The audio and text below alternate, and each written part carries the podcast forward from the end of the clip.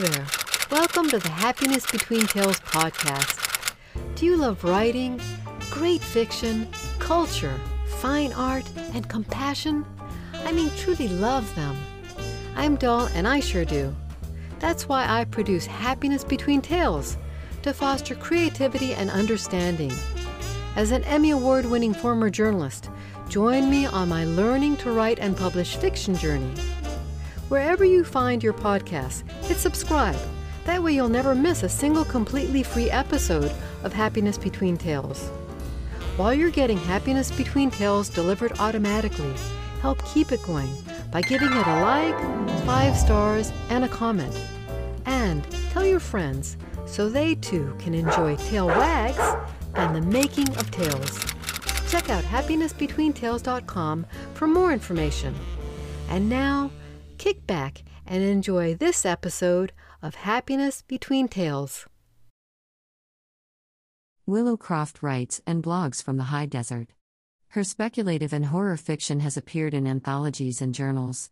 At willowcroft.blog, you can find more of her writing and links the rest of her social media, including her Amazon page.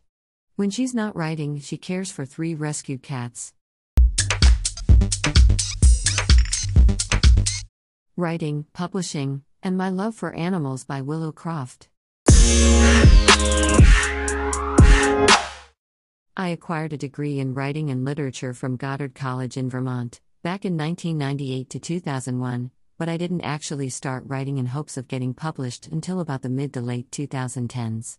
When I was growing up, creativity was only something you did on the side, if ever, once you found a job and were a fully functioning and conformist member of society.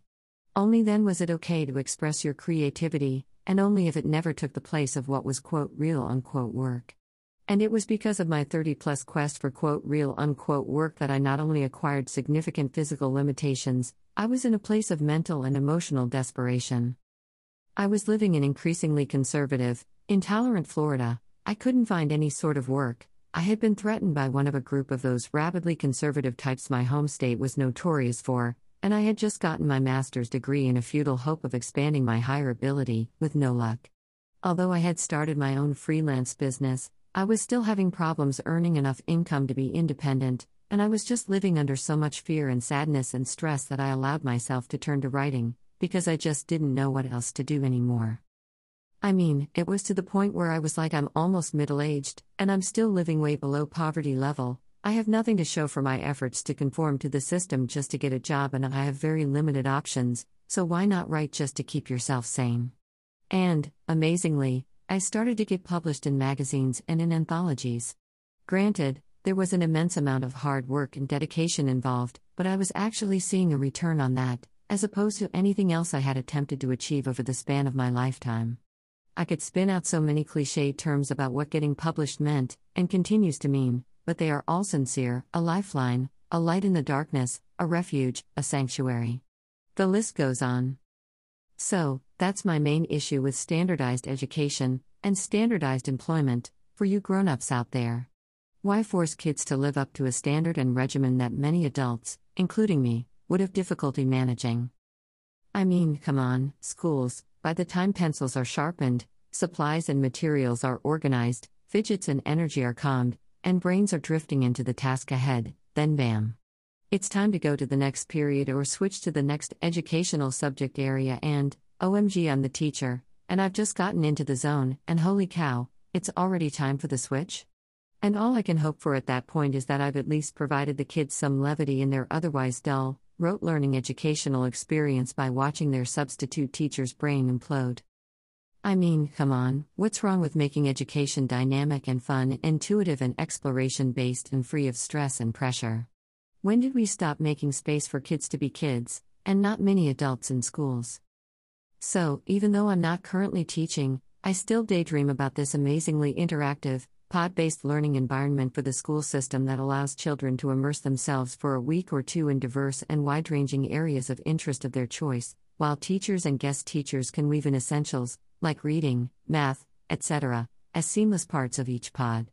And utilize them to build up skill zones like critical thinking, creative nurturing, curiosity fueled engagement, and more. And, in the end, the school system could actually not only prepare kids for the changing world, of which, I firmly believe, the standardized school system is outdated, inefficient, and impractical, and well in need of not just an update, but a complete overhaul. And, in the best part of all, give kids a chance to explore all aspects of their potential, while they have a safe, judgment free, supportive environment to do so, instead of having to play self discovery catch up as best you can at an older age. I mean, I look back now, and I know that tendencies of mine that had been criticized and considered a detriment would have been an asset in the careers I had wanted to explore. But I've tried to make up for lost time. As you can see from my tips list that follows, I've had the opportunity as an adult to explore things and causes, namely animals and the environment, that interest me. I may never be able to be the marine biologist or live the purely artistic lifestyle I dreamed of as a child, but at least I can reconnect with my innate interests and passions as best I can, with the time I have left. Why can't kids have that, with all the time they have ahead of them? I don't think it's fair to strip them of their potential while we, as adults, want to make them fit into confining little boxes just because we had to and have to. Anyway, I'll get off my soapbox and into the tips I learned from my explorations as an adult, where nobody could deter me from getting involved in causes, such as my love of animals. Anyone who knows my blog knows I love animals.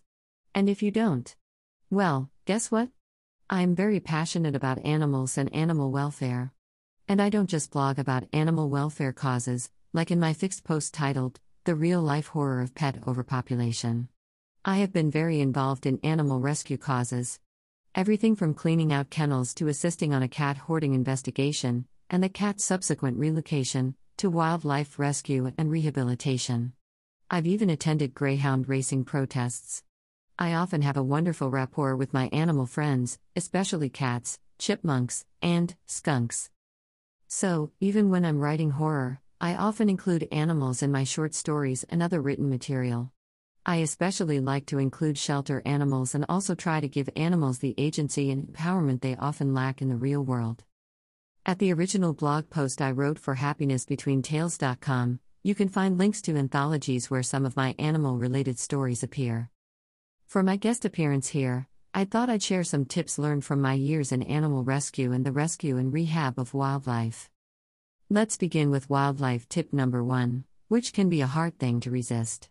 Even I, a former long-time wildlife rehabber who absolutely knows better, sometimes feel the compulsion to feed my wild animal friends, but I don't give into it. It can do more harm than good. Like with dogs, people food is not good for animals.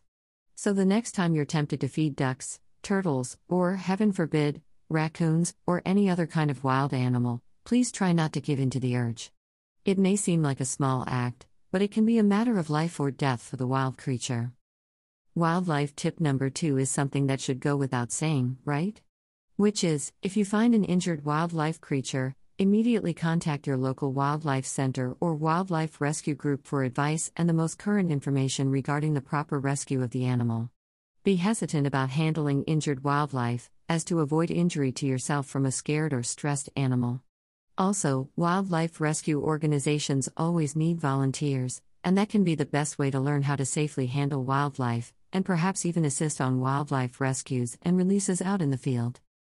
My last tip for you on wildlife is this Instead of an environmentally detrimental turf lawn, consider a landscape design that provides food, shelter, and a more natural ecosystem for animals, birds, insects, bugs, and other critters. If you put out water for wildlife and or birds, make sure it's flowing and not stagnant. Standing water cannot only play host to harmful bacteria that can sicken wildlife, it can also be a breeding ground for mosquitoes. Consult with the Parks Department or the Extension Service in your area for more expert advice on supporting the local wildlife in your region. Bat houses, birdhouses, and bee houses can be fun additions to your wildlife friendly zone. Now let's move on to my tips regarding adopting pets. Again, do I even need to say it? Okay, if you insist. Adopt, don't shop. Spay or neuter your pets to prevent shelter overcrowding and pet overpopulation. Don't buy, breed, or purchase any animals from puppy and cat mills. I worked for a number of years and plan to again when I get settled, in animal rescue and in animal shelters, both as a volunteer and as a paid employee. I even worked on a hoarding case once. It's fulfilling work but also heartbreaking. Heartbreaking for so many different reasons. Mainly, there are too many animals and not enough homes. So, here's some basics for navigating the pet adoption realm. First off, give older cats and dogs a chance. For some reason, people seem to think any animal that's not a kitten or a puppy is old. To put this in perspective, my own two cats, both adopted from a shelter, live to be 20 and 21, respectively.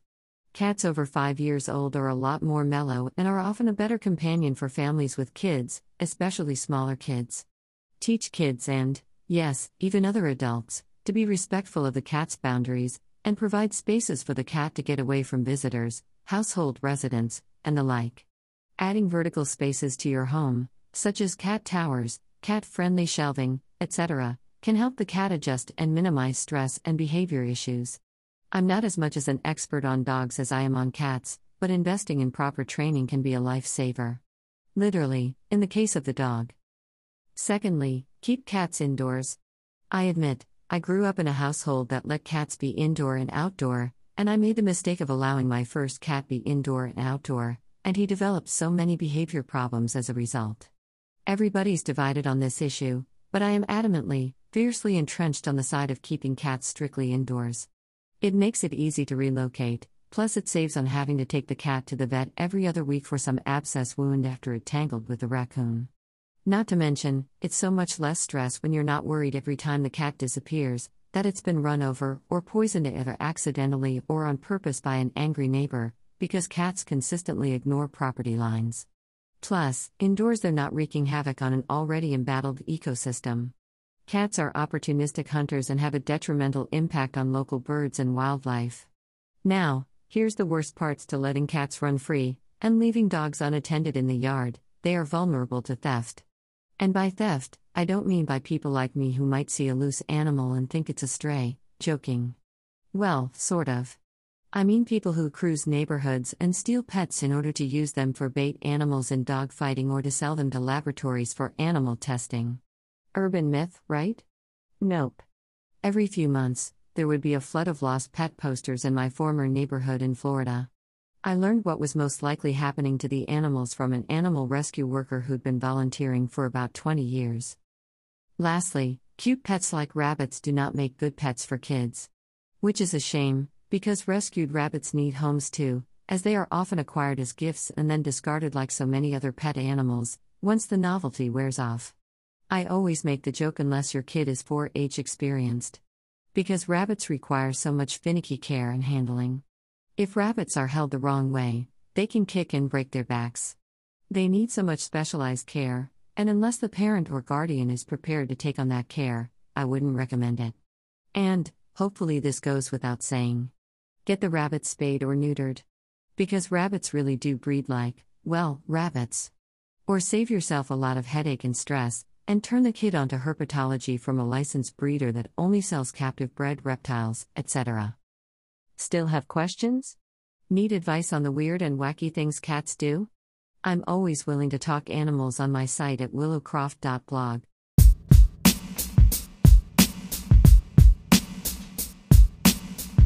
Got any experiences to share, thoughts, or questions about rescuing animals? Record them on my podcast page at Anchor by Spotify or email me at happinessbetweentails.com. Like what you heard? Your support at buymeacoffee.com backslash support H. B. T would be much appreciated. Thanks for tuning in. This is da-AL for Happiness Between Tails. Send me your thoughts, questions, and suggestions through happinessbetweentails.com, where you can find out more about the show and me. To get Happiness Between Tails delivered automatically, be sure to subscribe. You'll help the show thrive by liking it rating it five stars, commenting, and telling your friends to check it out. See you at the next episode for more tail wags and the making of tails.